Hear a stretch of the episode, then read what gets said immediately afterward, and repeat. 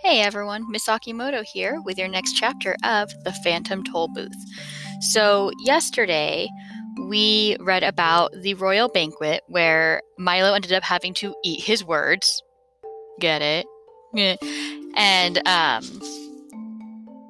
they have just finished eating and um, had dessert, which was all a lot of um, different sayings that we have. So let's see what happens next. This is chapter 8 The Humbug Volunteers. Couldn't eat another thing, puffed the Duke, clutching his stomach. Oh my, oh dear, agreed the minister, breathing with great difficulty. mumbled the Earl, desperately trying to swallow another mouthful. Thoroughly stuffed, sighed the Count, loosening his belt. Full up, grunted the undersecretary, reaching for the last cake. As everyone finished, the only sounds to be heard were the creaking of chairs, the pushing of plates, the licking of spoons, and of course, a few words from the humbug. A delightful repast, delicately repa- prepared and elegantly served, he announced, to no one in particular.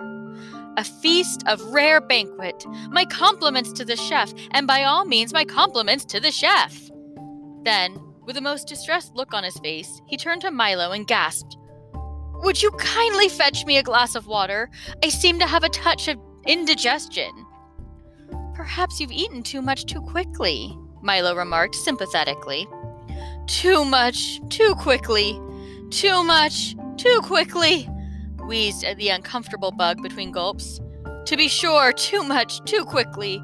I most certainly should have eaten too little too slowly, or too much too slowly, or too little too quickly, or taken all day to eat nothing, or eaten everything in no time at all, or occasionally eaten something anytime, or perhaps I should have. And he toppled back, exhausted, into his chair and continued to mumble indistinctly. Attention! Let me have your attention!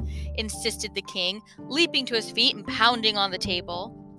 The command was entirely unnecessary, for the moment he began to speak, everyone but Milo Tock and the distraught bug rushed from the hall, down the stairs, and out of the palace. Loyal subjects and friends, continued Azaz, his voice echoing in the almost empty room. Once again, this gala occasion, we have. Pardon me, coughed Milo as politely as possible, but everyone has gone. I was hoping no one would notice, said the king sadly. It happens every time. They've all gone to dinner, announced the humbug weakly. Just as soon as I catch my breath, I shall join them. That's ridiculous. How can they eat dinner right after a banquet?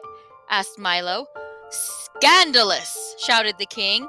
We'll put a stop to it one- at once. From now on, by royal command, everyone must eat dinner before the banquet. But that's just as bad, protested Milo. You mean just as good, corrected the humbug. Things which are equally bad are also equally good. Try to look on the bright side of things. Oh, I don't know which side of anything to look at, protested Milo. Everything is so confusing, and all your words only make it worse. How true, said the unhappy king, resting his regal chin on his royal fist as he thought, thought fondly of old days. There must be something we can do about it. Pass a law, the humbug suggested brightly. We have almost as many laws as words, grumbled the king. Offer a reward? offered the bug again. The king shook his head and looked sadder and sadder. Send for help. Drive a bargain. Pull the switch.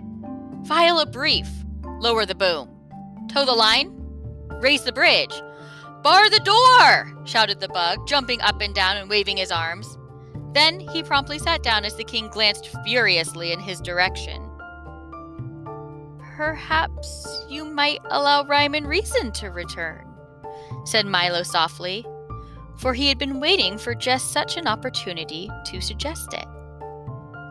And we're going to stop there for today. Come back tomorrow to find out what King Azaz thinks of Milo's suggestion to bring back the princess's rhyme and reason.